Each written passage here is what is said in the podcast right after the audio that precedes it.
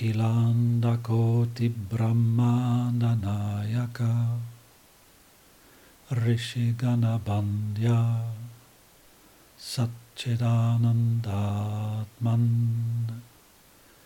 ऋग्वेदप्रिया ऋग्वेदसेवामवधारया।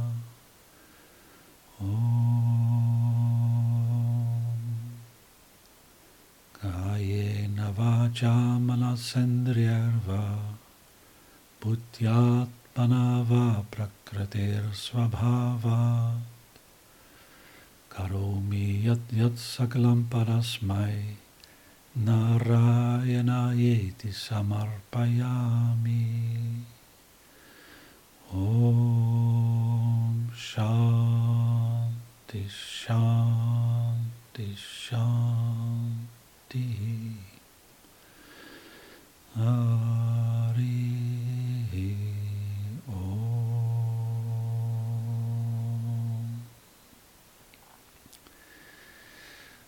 Hallo, lief medemens, lieve mede-geïnteresseerde in ehm, de diepere essentie van het bestaan. Ik eh, ben erg dankbaar dat jij ook, net als ik, geïnteresseerd bent in de essentie, in het wezenlijke, in, eh, in het universele, in dat wat eeuwig is, hè, dat wat waar is. In de eeuwige en onsterfelijke ideeën, zou eh, Plato zeggen. Hè? Want daarin ligt ons eh, geluk. Daar is het Sat Chit Ananda, het ABC van het leven. Hè? The Absolute Bliss Consciousness. Alleen de waarheid maakt vrij. En de waarheid is niks mysterieus, niks diepzinnigs. Het is gewoon de adequate kennis van de werkelijkheid. En uh, het is vandaag de 24 mei 2015.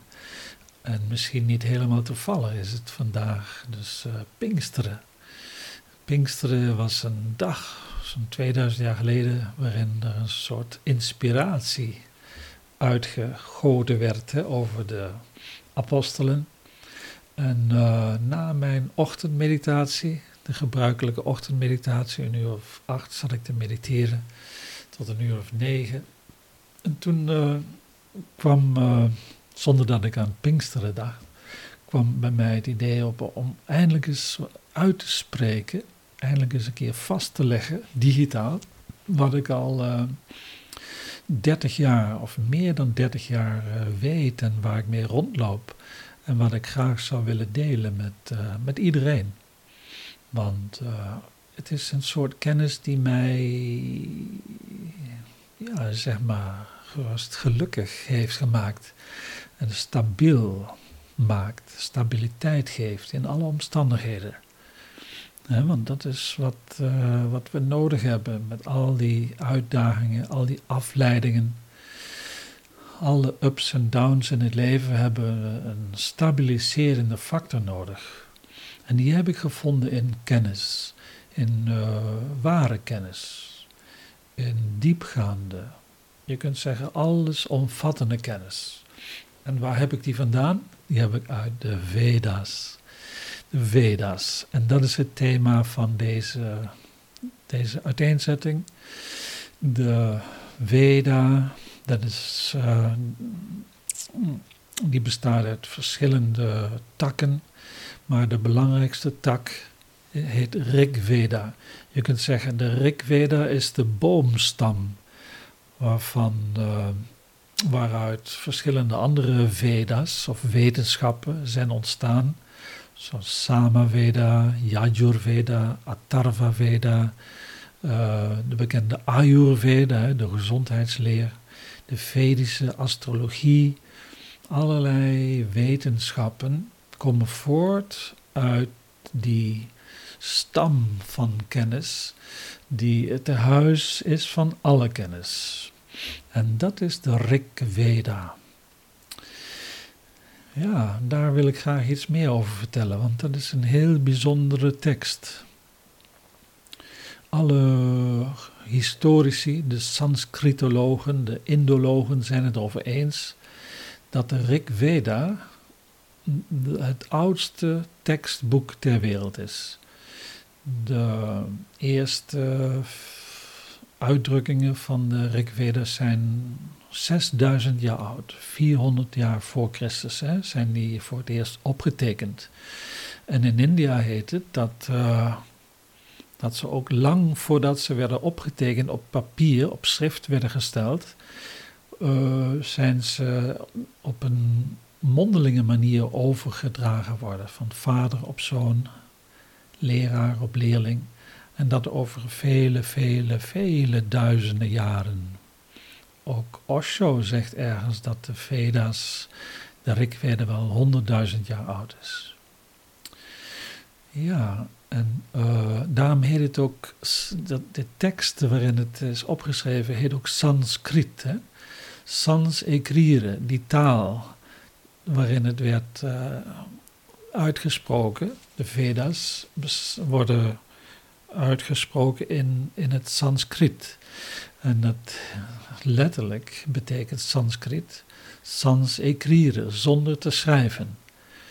Het is dus een naam die uh, de Indiërs niet zelf gebruikt hebben. Het is een uitvinding van de westerse onderzoekers. Die kwamen die orale traditie tegen. En uh, die hebben dat dan Sanskriet genoemd, zonder te schrijven. Het werd uh, gewoon door mondelinge overgedracht, overdracht uh, werd dat, die kennis overgeleverd. In het oude India werd deze mondelinge overdracht, dat je iets van buiten leert, werd uh, zekerder geacht dan het opschrijven in, op papier of in de rotsen op stenen tafelen was, werd, werd geacht niet zo blijvend te zijn als wanneer wij het uh, in ons hart, hè, to learn by heart, het hart van de mens, dat zagen ze als een uh, meer betrouwbare, meer blijvende, meer waarachtige, meer, uh, meer betrouwbare bron van kennis dan stenen tafelen of papieren rollen, wat is meer zei. Maar uh, een paar duizend jaar geleden kwam de Kali Yuga, het tijdperk van de duisternis, uh, over de aarde. De onwetendheid, het tijdperk van de nacht werd weer geboren. En het bewustzijn van de mensheid werd overschaduwd door onwetendheid, door materialistisch denken. En toen pas is de, Vedische kennis uh, op schrift gesteld. Ja, de, de Rig Veda, het oudste tekstboek ter wereld, bestaat dus uit een uh, grote verzameling versen, ongeveer 10.000 versen in totaal. En die versen zijn gerangschikt in hymnen. In het Sanskriet heet dat suktas. Sukta betekent uh, goed gesproken. Su-ukta, well said. Hè? Um, yes. En dan die suktas, een serie suktas, 100, 200 suktas of iets in die trant, 300 suktas, die vormen samen dan één mandala. Eén, dat betekent letterlijk één cirkel. Dat is een heel uh, interessante bewoording, dat, dat het werd opgetekend in wat mandala's, cirkels, werd genoemd. Daar, uh, dat zullen we straks beter begrijpen, waarom dat cirkels heet, mandala's. De hele Rigveda bestaat uit tien van zulke mandala's. Tien boeken die uh, elk voor zich een afgerond, daarom heet het ook mandala, een afgeronde beschrijving geven van het geheel, van de werkelijkheid. Het is dus het traditionele begrip dat uh, elk mandala, elk, elk, hoofdstuk van de Veda, elk boek van de Veda, een totale uitdrukking geeft aan de werkelijkheid. Maar ook is het zo dat elke sukta, dus elke hymne, bestaande uit uh, drie of tien of tot, tot dertig, soms wel veertig versen, ook een totale uitdrukking is van de werkelijkheid. En daarom uh, heet ook, dat ook een, een sukta, een afgerond geheel vormt, een cirkel vormt, ook een mandala vormt. Elke sukta vormt een afgeronde beschrijving van het geheel van de essentie. En nou komt het, volgens die Vedische geleerden, geeft ook elk versje, ook al is het, staat het maar uit een paar regeltjes, geeft elk vers een complete weergave van het geheel. En elk vers beschrijft dus abstracte principes, universele wetmatigheden. En, uh, dus het gaat niet over zomaar uh, wat dingetjes, nee, het gaat over uh, universele wetten. Wetten waar langs de hele manifeste werkelijkheid functioneert. Je kunt ook zeggen van de suktas beschrijven het mechanisme, mechanisme van de schepping. Traditioneel heet het dat de Rigveda Nitya en Apaurushea is. Dat betekent eeuwig, Nitya is eeuwig, en Apaurushea is onpersoonlijk, apurusha. Er is geen persoon aan te passen komen. Dat wil zeggen, het zijn geen menselijke bedenksels, die, ja, zoals gebruikelijk, hè, hebben menselijke bedenksels maar een betrekkelijke waarde zijn een plaats en tijd gebonden en zo. En van een persoonlijke mening doortrokken, persoonlijke visie, persoonlijk standpunt. Maar nee, dit is apaurushea. Volgens de Vedische pandits, de geleerden, is de Rigveda dus bestaat het uit eeuwige en universele kennis. Het is niet de persoonlijke mening van deze of gene dichter, het is de beschrijving van dat wat werkelijk is. Hè? Niet gekleurd door persoonlijke mening of standpunten. De objectieve beschrijving van de onpersoonlijke, dat wil zeggen universele wetmatigheden. Dat wordt al duizenden jaren beweerd van die Rigveda. En uh, ja, ik heb dat leren inzien dat het wel uh, moet kloppen, ja. Je kunt het vergelijken met de ontdekking van de natuurwetten die in de moderne wetenschappen gebeurt. Hè? Neem bijvoorbeeld uh, zwaartekracht. Die is door Isaac, Sir Isaac Newton in de 18e eeuw ontdekt in Engeland, hè, toen hij een appel zag vallen, zeg maar. Maar, hoewel het uh, dus ontdekt werd door een persoon en in een bepaalde plaats en tijd, is die ontdekking als zodanig heeft betrekking op iets wat universeel en eeuwig is. Hè? De zwaartekracht werkt altijd en overal. Dus, uh, heeft, uh, die is ook Nitya en Apaurushea. Dus ook die wet van Newton is een soort openbaring hè, van hoe de natuur werkt. Op exact dezelfde manier moeten we de Vedische teksten beschrijven. Het is dus de beschrijving van de eeuwige, universele wetmatigheden in de natuur. En dan niet op een uh, modern wetenschappelijke wijze beschreven, maar op een poëtische wijze beschreven. Poëtisch. Wat is poëzie? Poëzie uh, ja, bestaat uit mooie woorden die uh, die genomen zijn van een bepaald levensgebied, maar die ook uh, een diepere betekenis hebben, een ruimere betekenis hebben.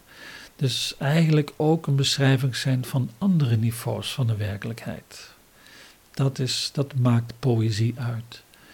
Je zegt iets over bloemetjes en de bijtjes, maar uh, je spreekt over de seksualiteit van uh, alle wezens, hè? bijvoorbeeld. Het is een poëtische wijze van beschrijven. En de Vedas is op een, wordt ook poëzie genoemd. Een kosmische poëzie.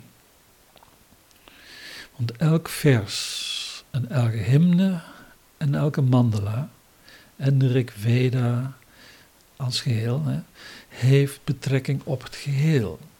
Maar omdat alle niveaus van de schepping analoog zijn aan elkaar, dat is een uh, hoofdinzicht sowieso van de Vedas, dat alle niveaus van de schepping analoog zijn aan elkaar. Daarom zegt men ook zo boven, zo beneden, hè? zo binnen, zo buiten omdat uh, alle niveaus van de schepping uh, te vergelijken zijn met uh, schillen van een ui. Hè? De een is groot, een andere klein, maar ze zijn uitdrukking van hetzelfde idee. Ze hebben hetzelfde grondpatroon. Dus omdat alle niveaus van de schepping analoog zijn aan elkaar, heeft ook elk vers en elke sukta en elke mandala betrekking op alle niveaus van de schepping. Dat is het hoofdidee wat ik hier ook wilde uitdrukken. En het is misschien goed dat ik het even herhaal, deze logica. Elk vers en elke hymne en elke mandala heeft betrekking op het geheel. Maar omdat alle niveaus van de schepping analoog zijn aan elkaar, heeft elk vers en elke sukta en elke mandala betrekking op alle niveaus van de schepping. Het is dus een beschrijving van de universele wetmatigheden. Je kunt het ook, de Veda's, de Rig Veda kun je vergelijken met de grondwet van een land. Eigenlijk zichzelf respecterend land, elke zelfbewuste natie, heeft een grondwet. Dat wil zeggen een boek waarin alle wetten staan opgesomd. Die hebben betrekking op alle gebieden. Maar is de hoofdwet die luidt: hè? doe niet aan een ander wat je zelf niet aangedaan wilt worden. Hè? Behandel een ander zoals je zelf behandeld zou willen worden. Dat is de, de de zaadvorm, de essentie van alle rechtvaardigheid, van alle wet, wetten, zou je kunnen zeggen, die in een land gelden.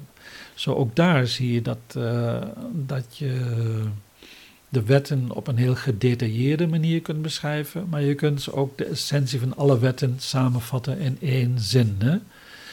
Doe niet aan een ander wat gij niet wilt dat u geschiet. Hè? Doe dat ook een ander niet. Dat is de essentie van alle rechtspraak eigenlijk. Zo is het ook, dat kun je voorstellen dat uh, de alle wetmatigheden van het universum samengevat kunnen worden in één sukta. Ja, en misschien is het leuk dat ik die eerste sukta van Rik, van, ja, van de Rik Veda, de eerste sukta van de Rik Veda, die bevat dus volgens de Vedische geleerden de essentie van alle natuurwetten. Hoewel die, dat eerste vers maar uit negen woorden bestaat, beschrijft het het uh, geheel van alle wetten van de natuur. Ik heb daar een andere mm, essay over geschreven, wat je op het internet in Engelse taal kunt vinden. Uh, in, op mijn website. Dat heet uh, de, iets over de Rig Veda. Ja, ik, uh, ja, je kunt het wel vinden als je naar die Engelse website gaat onder essays en uiteenzettingen, essays. En ja, onder essays kun je het vinden. Ehm, dat eerste vers, dat gaat zo. Agnim ile purohitam yagyasha devam ritvijam hotaram ratnadhatamam. En uh, traditioneel wordt het ook nog gezongen, ook in een bepaald melodie, in een bepaald metrum, ritme. Zoals poëzie ook een metrum heeft. Hè? Aknimi ile purohitan yakyasya devam ritvijam Otaram ratnadhatamam Om. Deze negen woorden betoog ik in, uh, in dat essay in het Engels. Uh, beschrijven alle wetten van de natuur. En omdat astrologie, als je het goed bekijkt, de ware astrologie ook de wetten van de natuur beschrijft, kun je elk van die negen woorden correleren aan een van de negen planeten, van zon, maan en de zeven zichtbare planeten. In een hele logische volgorde. Maar goed, daar, dat is niet het thema van dit uh, toespraakje. Uh, ik ga het daar nog eens een andere keer over hebben. Maar nu willen we het beperken tot die Rig Veda als zodanig. En uh, als al het eerste verse betrekking kan hebben op het geheel, kun je je voorstellen dat alle andere versen alleen maar een uh, nadere uitwerking zijn van het eerste vers. En ook elk volgend vers blijft holistisch maar uh, beschrijft uh, het geheel vanuit een bepaald detail, vanuit een heel deelaspect wordt het geheel weer belicht. Ja, dat is dus uh, heel erg merkwaardig en heel erg geniaal tekst. En daarom is het ook iets wat niet door mensen is bedacht maar door mensen is ingezien of gehoord. De schrijvers, de auteurs van de Veda worden rishis genoemd, zieners. Of kavis, dichters, die uh, die klanken van de Veda hebben gehoord. Die kennis in zichzelf hebben gehoord. Daarom heet de Veda ook wel Shruti, dat wat wordt gehoord. De rishis kijken heel diep in zichzelf, die doken diep in hun eigen bewustzijn. En wat kwamen ze daartegen? Die kosmische klanken. Zoals de Bijbel ook zegt, in, in den beginnen was het woord en het woord was God. En alles wat ontstaan is, is door het woord ontstaan. Dus dat komt overeen met wat de Vedische zieners zeggen. Ze zeggen dat de hele manifeste schepping de uitdrukking is van klanken. In den beginnen was het dus niet één woordje, niet alleen het woordje om, waarin, waarmee ik altijd begin te zingen. Dat was het meest kosmische woord. Maar het woordje om splitst zich dan op in honderdduizend andere woorden, honderd miljoen andere woordjes, die allemaal een deelaspect van dat oom belichten. Want oom staat voor de totaliteit. De O staat voor het oneindige, het onmanifeste. En die M staat voor het manifeste. Dus de O en de M staat voor het zijn en het, en het worden. Het abstracte en het concrete. Het stille en het dynamische. Het niets en het uh, zichtbare, concrete uh, werkelijkheid. Mm, en die concrete werkelijkheid, die bestaat dus uit vele niveaus. Die zijn allemaal analoog aan elkaar, omdat alle niveaus de uitdrukking zijn van oom. Die woorden van de Veda's zijn de uitdrukking van die oom, maar op die basis van de woorden, uh, van die klanken, die zijn onsterfelijk en onvernietigbaar, zeggen de Vedische geleerden. Uh, dat een eeuwige klanken, eeuwige ideeën, eeuwige kennis. En op die basis wordt de hele manifeste schepping opgebouwd. Zoals je ook geen gebouw kunt bouwen zonder eerst een plant te hebben. Hè? En een boom kan ook niet groeien als niet de hele informatie van die boom aanwezig is in het zaadje van de boom. En een mens kan niet uh, ontstaan als niet de hele informatie vervat is in het zaadje en in het eitje hè, waaruit wij voortgekomen zijn.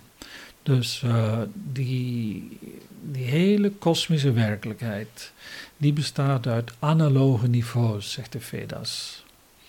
Zoals Hermes Trismegistos, hè, ook een Grieks of uh, Egyptische wijze, die uh, zei ook dat de werkelijkheid uit analoge niveaus bestaat. En je kent dat gevleugelde woord, zo boven, zo beneden, zo binnen, zo buiten. Hè? Overal vinden we diezelfde principes tegen, komen we tegen. Dus uh, de hele kosmos bestaat uit vele niveaus. Je kunt zeggen, wat zijn dat voor niveaus? Ja, het uh, niveau van de hele kosmos, in ieder geval het hele bekende universum, kunnen we noemen het kosmologische niveau. Dan uh, een trapje lager zien we het galactische niveau, hè? niveau van een, van een melkwegstelsel, hoe dat functioneert. Daar, als we dan weer een toontje lager gaan zingen, komen we in het zonnestelsel terecht. Hè? Elke ster, of de meeste sterren, hebben wel een paar planeten, zoals onze zon. Dat is het, dus het niveau van het zonnestelsel, hoe dat functioneert. Allemaal analoog aan de galaxie en aan de kosmos als geheel. En dan komen we op het weer een toontje lager, zien we het planetaire niveau. Hoe deze planeet Aarde functioneert bijvoorbeeld. En dan mm, toontje lager, meer gedetailleerd, meer concreet het ecologische niveau. Hè? Hoe het ecologische systeem van deze planeet of een deel van die planeet functioneert. Nog kleinschaliger, maar waarop dezelfde wetmatigheden gelden, is het sociologische niveau. Weer schaal lager is het fysiologische niveau, hoe ons lichaam functioneert. Daar zit ook een soort hiërarchie en een stroming en een uitwisseling. Hè? En dan nog, nog dieper kun je zeggen, is ons psychologische niveau, hoe onze geest functioneert. Nog dieper niveau is hoe onze ziel functioneert. En nog dieper niveau is een niveau van transcendentaal bewustzijn, het absolute, het universele of het enige niveau. Ja, dat is dus het niveau van ons ware zelf. Het niveau van Satchitananda, het niveau van bewustzijn als zodanig. Ook daar bevindt zich een bepaalde dynamiek. En alle kennis is in zaadvorm voorhanden op het niveau van het zijn. Anders kon het ook niet een uh, universum daaruit voortkomen, uit het zijn. Hè? Zoals je wellicht weet, is het hele universum een uitdrukking, een vorm van het zijn, een zijnsvorm. Hè? Alles is. Alles is dus een vorm dat het zijn heeft aangenomen. Maar wil het zijn zo creatief en zo intelligent zijn, moet het dus het tehuis zijn van alle kennis. En het tehuis van alle wetten van de natuur, snap je? Dat oom is the home of all the laws of nature. En, uh, ja, uh, en wij, mensen bijvoorbeeld, zijn die belichaming van alle wetten van de natuur is een moderne manier van zeggen dat de mens is gemaakt in het beeld en naar het beeld en de gelijkenis van God.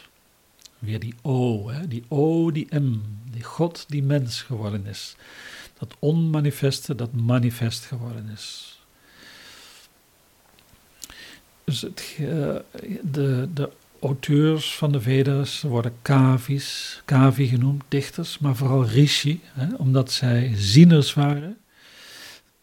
Hij, maar ook zij, er zijn ook vrouwelijke zieners in de Vedas, die hadden dus zicht op het geheel en ook zicht op de essentie. Ze hadden inzicht hè, in het geheel. Ze, ze konden diep in de, door diep in de materie kijken diep in de geest, diep in de energie en daar de bron, de essentie van alles en iedereen waarnemen.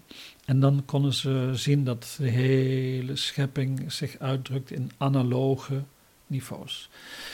Tegenwoordig is wel sprake van de holografische structuur van het universum. Dat is hetzelfde. Dat wil gewoon zeggen dat het geheel zich uitdrukt in elk onderdeel. Zoals de oceaan te herkennen is in elke druppel.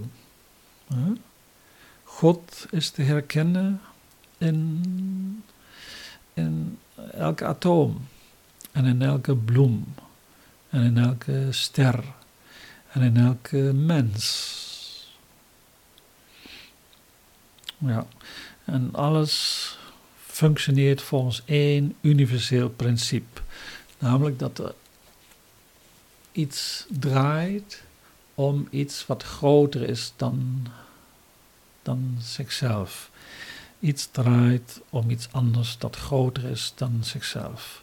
Dat geldt voor atomen, dat geldt voor planeten, dat geldt voor sterren die draaien om uh, het centrum van de galaxie. En die, uh, de galaxie heeft ook weer een serie satellietgalaxieën om zich heen draaien. En dat hele cluster van galaxieën draait weer om grotere clusters van galaxieën. En een hele supercluster, bestaan daar duizenden galaxieën, die draait weer om uh, de grote attractor, de Great Attractor. Uh, een uh, gigantisch zwart gat neemt men aan waar alle bekende uh, sterrenstelsels en de groepen van sterrenstelsels omheen draaien, et cetera, et cetera. Zo zie je dus een voorbeeld van hoe alles analoog aan elkaar functioneert. En dat wisten de rishis van de Rigveda ook al op hun manier. Hoe hadden ze dat ontdekt? Zonder microscopen en zonder telescopen hadden ze het ook door. Want ze hadden heel diep in zichzelf leren kijken door meditatie door stilteoefening.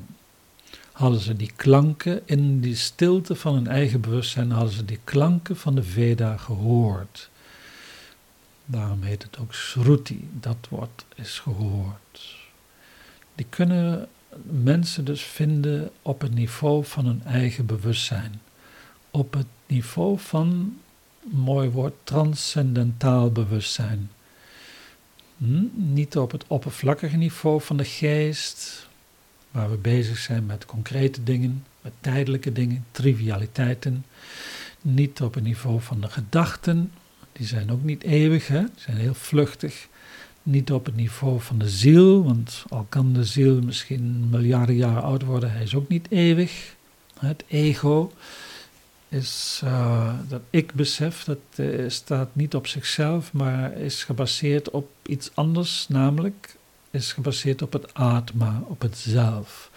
Het zelf, het atma, is eeuwig, is onpersoonlijk, is nitya en apaurushea. In dat atma van ons allemaal bestaan die klanken. Ja, en dat... Uh, in de Rigveda wordt het uh, zo beschreven: Richo Akshare Parame Vyoman. Richo Akshare Parame Vyoman. De versen, de Richas, de versen van de Vedas zijn ten eerste Akshara, onvernietigbaar, eeuwig. Akshara, kunnen niet instorten, betekent dat letterlijk, zijn dus uh, onvernietigbaar. En ze zijn Parame Vyoman in de allerhoogste ruimte, voorbij de allerhoogste hemel kun je zeggen, voorbij de relativiteit betekent dat, parame vioman, in de transcendentale ruimte, in de absolute ruimte. Dus op het niveau van het zijn, hè, daar bevinden zich de richas van de Veda, de kennis van de Veda's. Die kennis is dus gestructureerd in het zijn. Daarom zeggen de westerse filosofen, de goede filosofen, die spraken van bewustzijn. Het zijn kent zichzelf. Het zijn is het huis van alle kennis. Het zijn is het huis van alle wetten van de natuur. Het zijn is de bron van alle relativiteit, de bron van de relatieve ruimte en tijd, van de bron van het tijd-ruimte continuum, zei Einstein. En de, en de bron van alle energie en de bron van alle materie. Hè? In, eh, in het woordje oom zit dat al kort samenvast. Hè? Die O is het zijn en de M is die relativiteit, die materiële schepping. Hè? Dus in die O, daar bevindt zich al alle kennis. En alle wetmatigheden zijn daarin bevat. Hm? Net als de, de, de, kennis van de structuur en de dynamiek van de groei van een boom, allemaal letterlijk bevat is in een heel klein zaadje. Maar dat is ook maar analoog aan de uiteindelijke werkelijkheid. De uiteindelijke werkelijkheid zit het zaad van de manifeste schepping, is aanwezig in het onmanifeste, in het absolute. Het niets is de bron van het alles. Alles komt voort uit het niets. En in dat niets wil het zo creatief en intelligent zijn dat je een universum daar uit jezelf kunt tevoorschijn kunt toveren, noem het maar tovenarij. Uh, dan moet je wel van goede huizen komen. Hè? Moet je van het tehuis van alle kennis komen. Van het tehuis van alle natuurwetten komen. En dat is natuurlijk logischerwijs het geval. In die O zit oneindig veel kennis, absolute kennis. Dat is het gebied van de, het goede, het ware en het schone, zoals uh, Plato dat noemde, hè? van het absolute goede, absolute ware, absolute schone. De hele werkelijkheid is een manifestatie van het goede, het ware en het schone van uh, Satyam Shivam Sundaram. Dus precies diezelfde woorden worden ook in de, in de Indiase kennis genoemd. De hele schepping is de manifestatie van Satyam Shivam Sundaram. Satyam is het ware, Shivam het goede, Sundaram het schone. Hoe die Griekse kennis van Plato en van Parmenides en Plotinus allemaal eigenlijk uh, afkomstig is vanuit India. Daar was ten tijde van Plato was er contact met India, uitwisseling. En uh, want alle wijsheid die komt eigenlijk uit het oosten. Hoewel het oosten dus universele en eeuwige wetten heeft ontdekt, maar uh, daar is de bakermat van dat inzicht in de totaliteit van de schepping. De Veda's spreken ook graag van Sat, Chit, Ananda, hè? als die drie aspecten van het zijn, van het creatieve, bewuste, het absolute zijn. Dat het Sat is, de waarheid, dat wat niet verandert. Chit, het is bewust, het is zelfbewust. Het is bewustzijn, chit. Ananda, het is gelukzaligheid. In het Engels heet dat dan absoluut gelukzalig, uh, absolute bliss consciousness. Daaraan heb ik die titel van mijn cursus ook gewijd. Hè. De Absolute Bliss Consciousness staat voor het A, B, C van het leven. Absolute Bliss Consciousness. Het zijnde wordt het gebied van het worden. Hè? De being is de basis van het becoming. De oceaan is de basis van, het, van elke golf. En dus in de oceanen is alles aanwezig, alle kennis en alle dynamiek die nodig is om een golf te scheppen. Zo ook is in het oneindige, in het goddelijke zijn, hè, alles aanwezig om een universum te laten ontstaan. En weliswaar moeiteloos. De Veda's benadrukken dat de schepping moeiteloos tot stand is gekomen. Yes. Het zijn is dus het gebied van totale kennis, zuivere kennis, complete kennis, allesomvattende kennis, met een mooi woord, kosmische kennis. Hè? Eeuwige universele kennis is allemaal aanwezig in het zijn. Het zijn is het tehuis van alle kennis, tehuis van alle wettenmatigheden, tehuis van alle natuurwetten, het tehuis van alle universele principes waarlangs het hele universum uh, ten eerste ontstaat, ten tweede zich ontwikkelt en zich expandeert en ook weer opgenomen wordt. Het, universum wordt ook weer opgenomen in het zijn waaruit het is voortgekomen. Net zoals ons lichaam weer opgenomen wordt door moeder aarde, waaruit het voortgekomen is.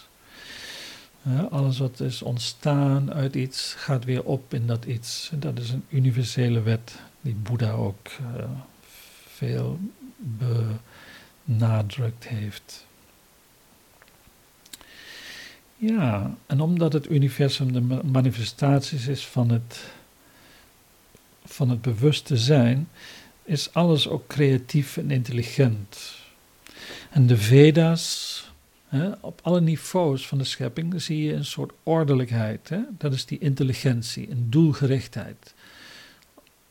Een teleologie noemt men dat. Het is niet chaotisch. Het is uiterst precies samengesteld. Een planeet, een ster, een galaxie, een ecologie, een insect, een plant, een dier, een mens. Het is allemaal uiterst precies samengesteld. Heel intelligent en heel creatief. Zelfs elk atoom is creatief en zit razend intelligent in elkaar. Zo intelligent dat het miljarden, vele miljarden jaren kan blijven rondtollen. Hè? Dat is iets wat wij mensen nog niet hebben kunnen maken. Uiterst intelligent. En elk atoom is ook creatief. Het gaat verbindingen aan met andere atomen en het creëert moleculen. En uit de moleculen komen cellen en uit cellen komen organen. En uit de organen komen hele levende wezens. Dus dat is allemaal de uitdrukking van die creativiteit en intelligentie die, we, die afkomstig is uit het zijn. Daarom heet het ook bewuste zijn. Het zijn kent zichzelf. Dat is, dat is het gebied dus van de Veda. Veda betekent weten. Niet zomaar een informatie, maar absolute weten, absolute kennis. Dus de Veda's die onthullen, de op, ze openbaren dus de interne dynamiek op het niveau van die, de interne dynamiek, op het niveau van bewustzijn op het niveau van kosmisch bewustzijn. Er bevindt zich dus een intelligentie en een creativiteit.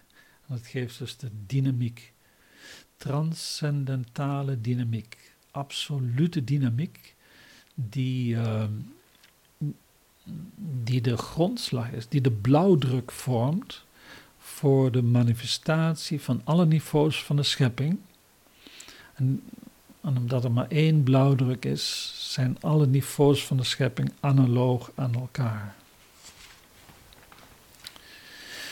Ja, dus als we het uh, goed bekijken, als we het goed begrijpen, bevinden die het zuiver bewustzijn, dat zijn we zelf. Dus die Veda's, die bevinden zich ook in onszelf.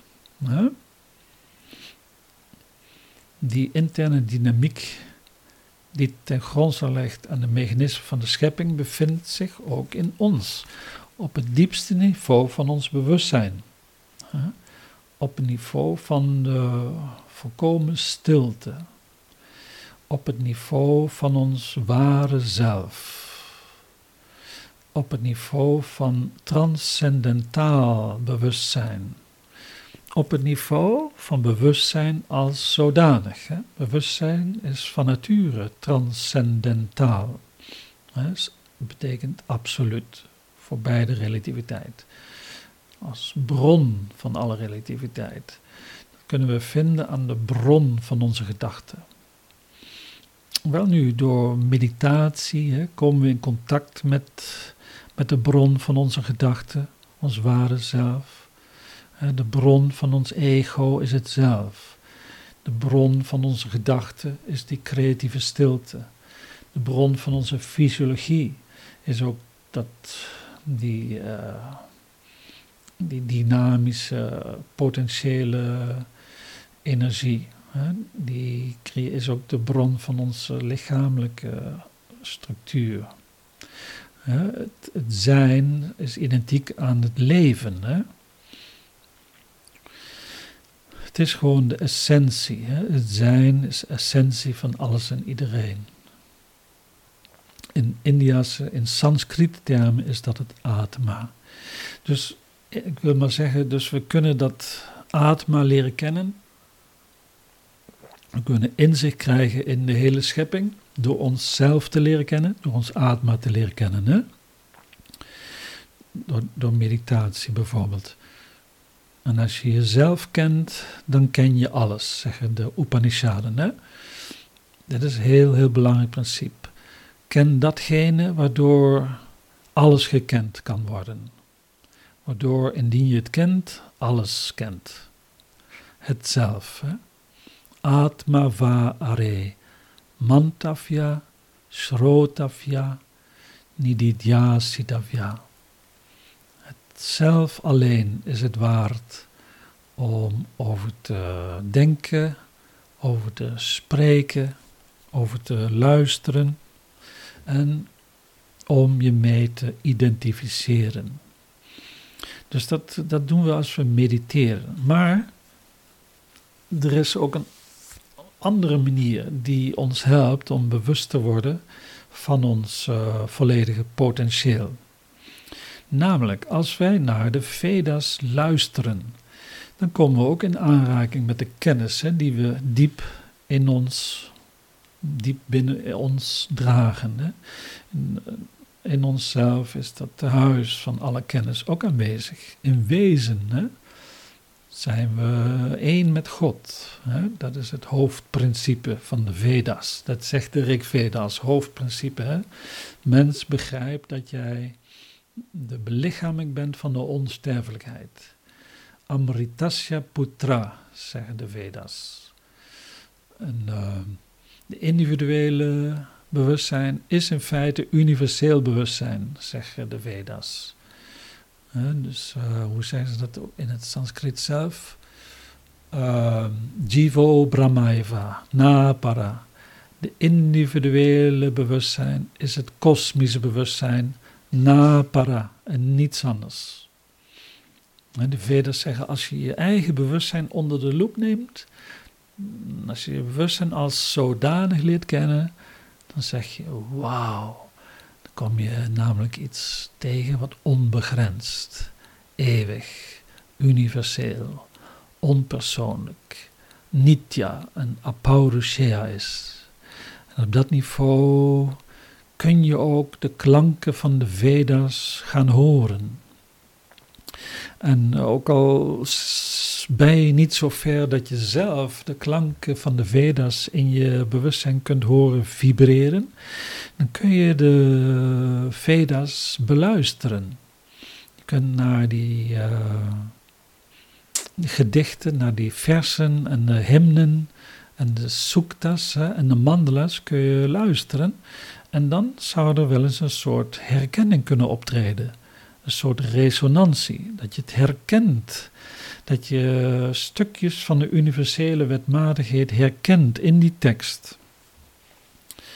En uh, dat is mijn ervaring. Ik heb uh, die Veda's dan de laatste 40 jaar uh, ja, telkens weer onderzocht. Al is het voornamelijk in de Engelse vertaling. Maar uh, ja, in de Engelse vertaling gaat natuurlijk heel veel diepgang en heel veel subtiliteit verloren. Want het Sanskriet is heel erg uh, holistisch en kosmische taal. Overigens, ja, de Indiërs zelf noemen het Sanskriet, noemden het Devanagari. die naam Sanskriet hebben Westerlingen bedacht. Maar de Indiërs spreken van Devanagari voor hun taal. En dat betekent letterlijk de woonplaats van God. Deva Nagari, Gods verblijfplaats. Dat, uh, dat verwijst dus hè, dat, die, dat die kosmische kennis, kosmische intelligentie en creativiteit aanwezig is in het woord. Hè. En het woord is God. Uit het woord is alles ontstaan. Dat wisten de Vedische zieners ook.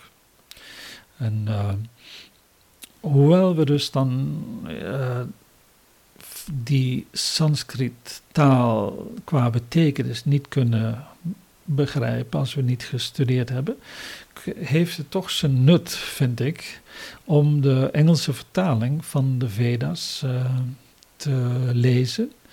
Want ook dan herken je stukjes van die eeuwige kennis. En herkennen betekent jouw ziel resoneert met die Veda's. En zo heb je dus een hulpmiddel in handen om uh, je af te stemmen, in te tunen, één te worden met jouw ware zelf, met het niveau van het zijn dat vibreert op die kosmische manier. Ja, want die, uh, die kosmische inzichten, die liggen ten grondslag aan het functioneren van ons ziel, hè, inclusief ons ego, ons intellect, onze geest, ons lichaam, de fysiologie, de structuur van de samenleving. Al die niveaus van de schepping worden geregeerd door die universele wetmatigheden die we in onszelf tegen kunnen komen. Ja? Zelfs de kosmische wetten die de planeet, het zonnestelsel, het melkwegstelsel en het universum als geheel, de expansie van het universum, hè, die, de wetmatigheden die, die de expansie van het universum uh, besturen, notabene, die kunnen we aantreffen in onszelf. Want ook wij expanderen voortdurend ons bewustzijn groeit voortdurend.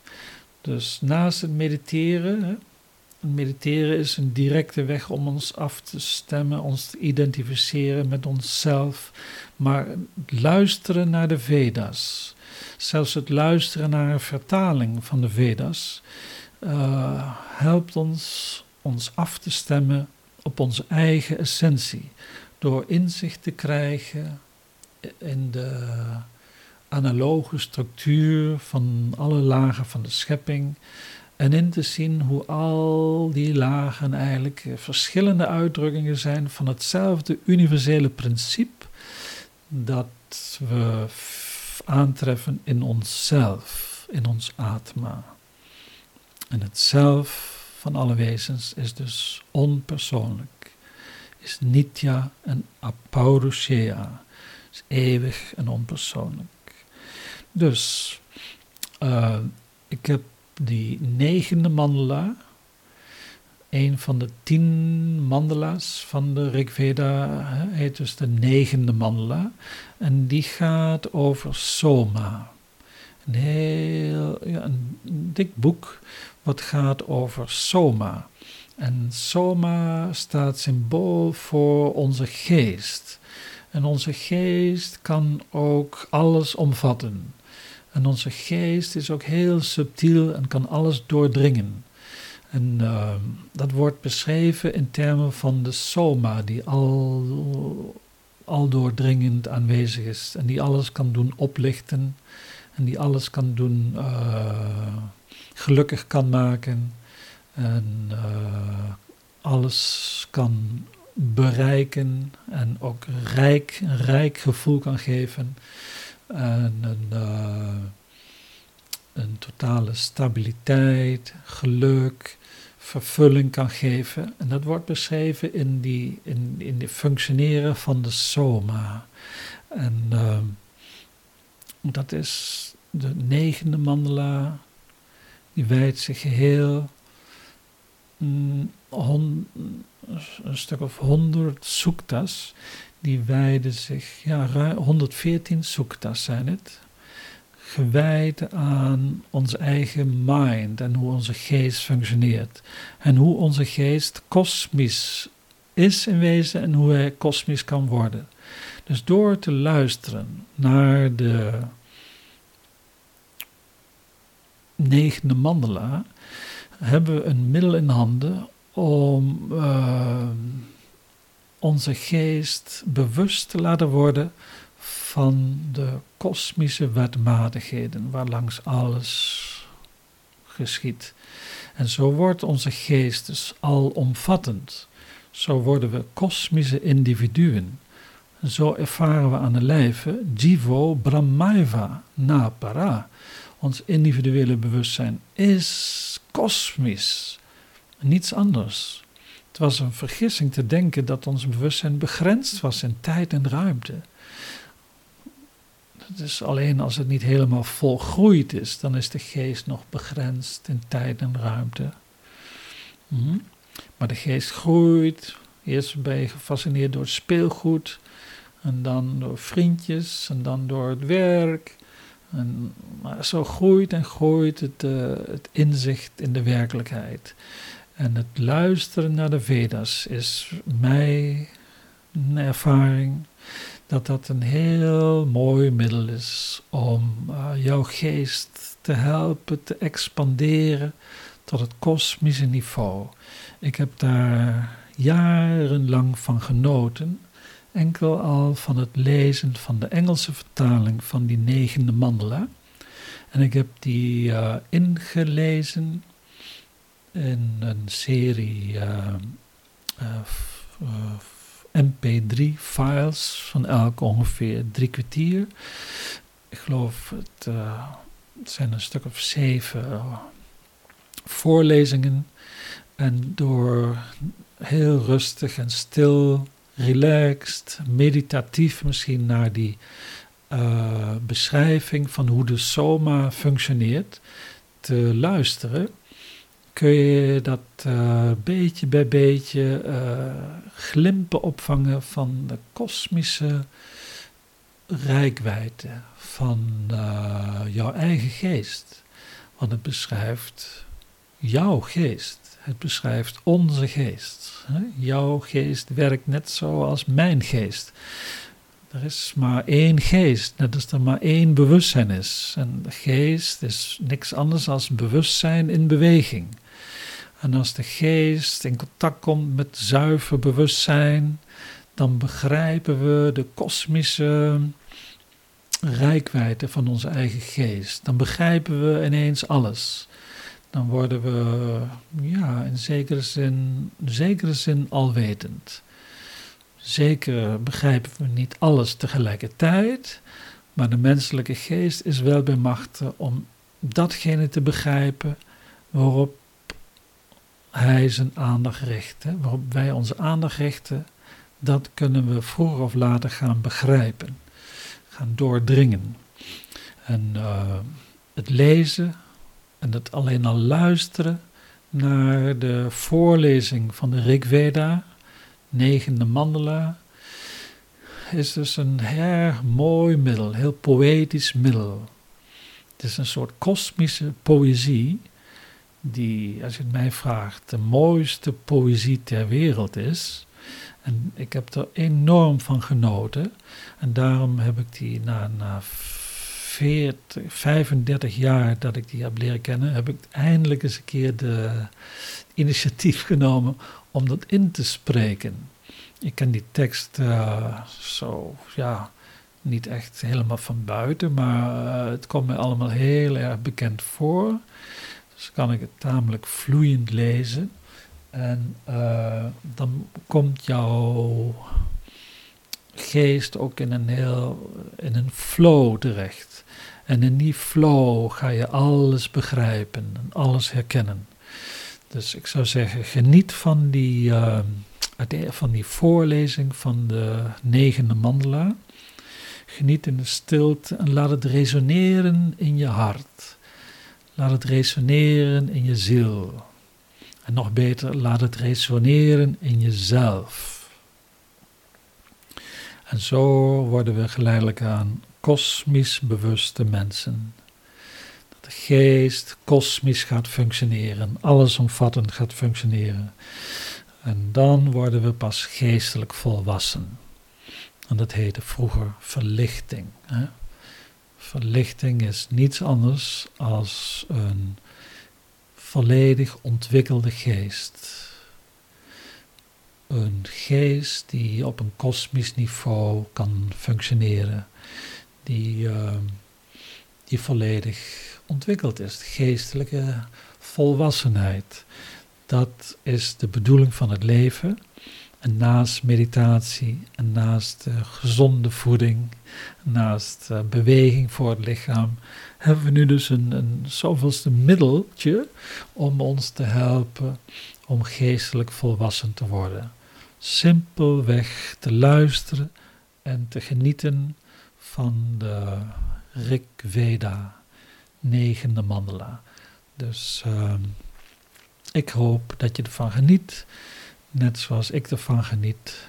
Dus ik heb er ook van genoten om het voor te lezen. En zo denk ik ook dat je zult genieten van het enkel maar luisteren naar die universele wetmatigheden. En het herkennen in jezelf. Dus alles wat je hoeft te doen om uh, kosmisch bewust te worden. Jai Guru Dev. Om Purnamada Purnamidam Purnat Purnamudachyate Purnasya पूर्णमादाय पूर्णमेवावशिष्यते। ॐ शान्ति शान्ति शान्ति।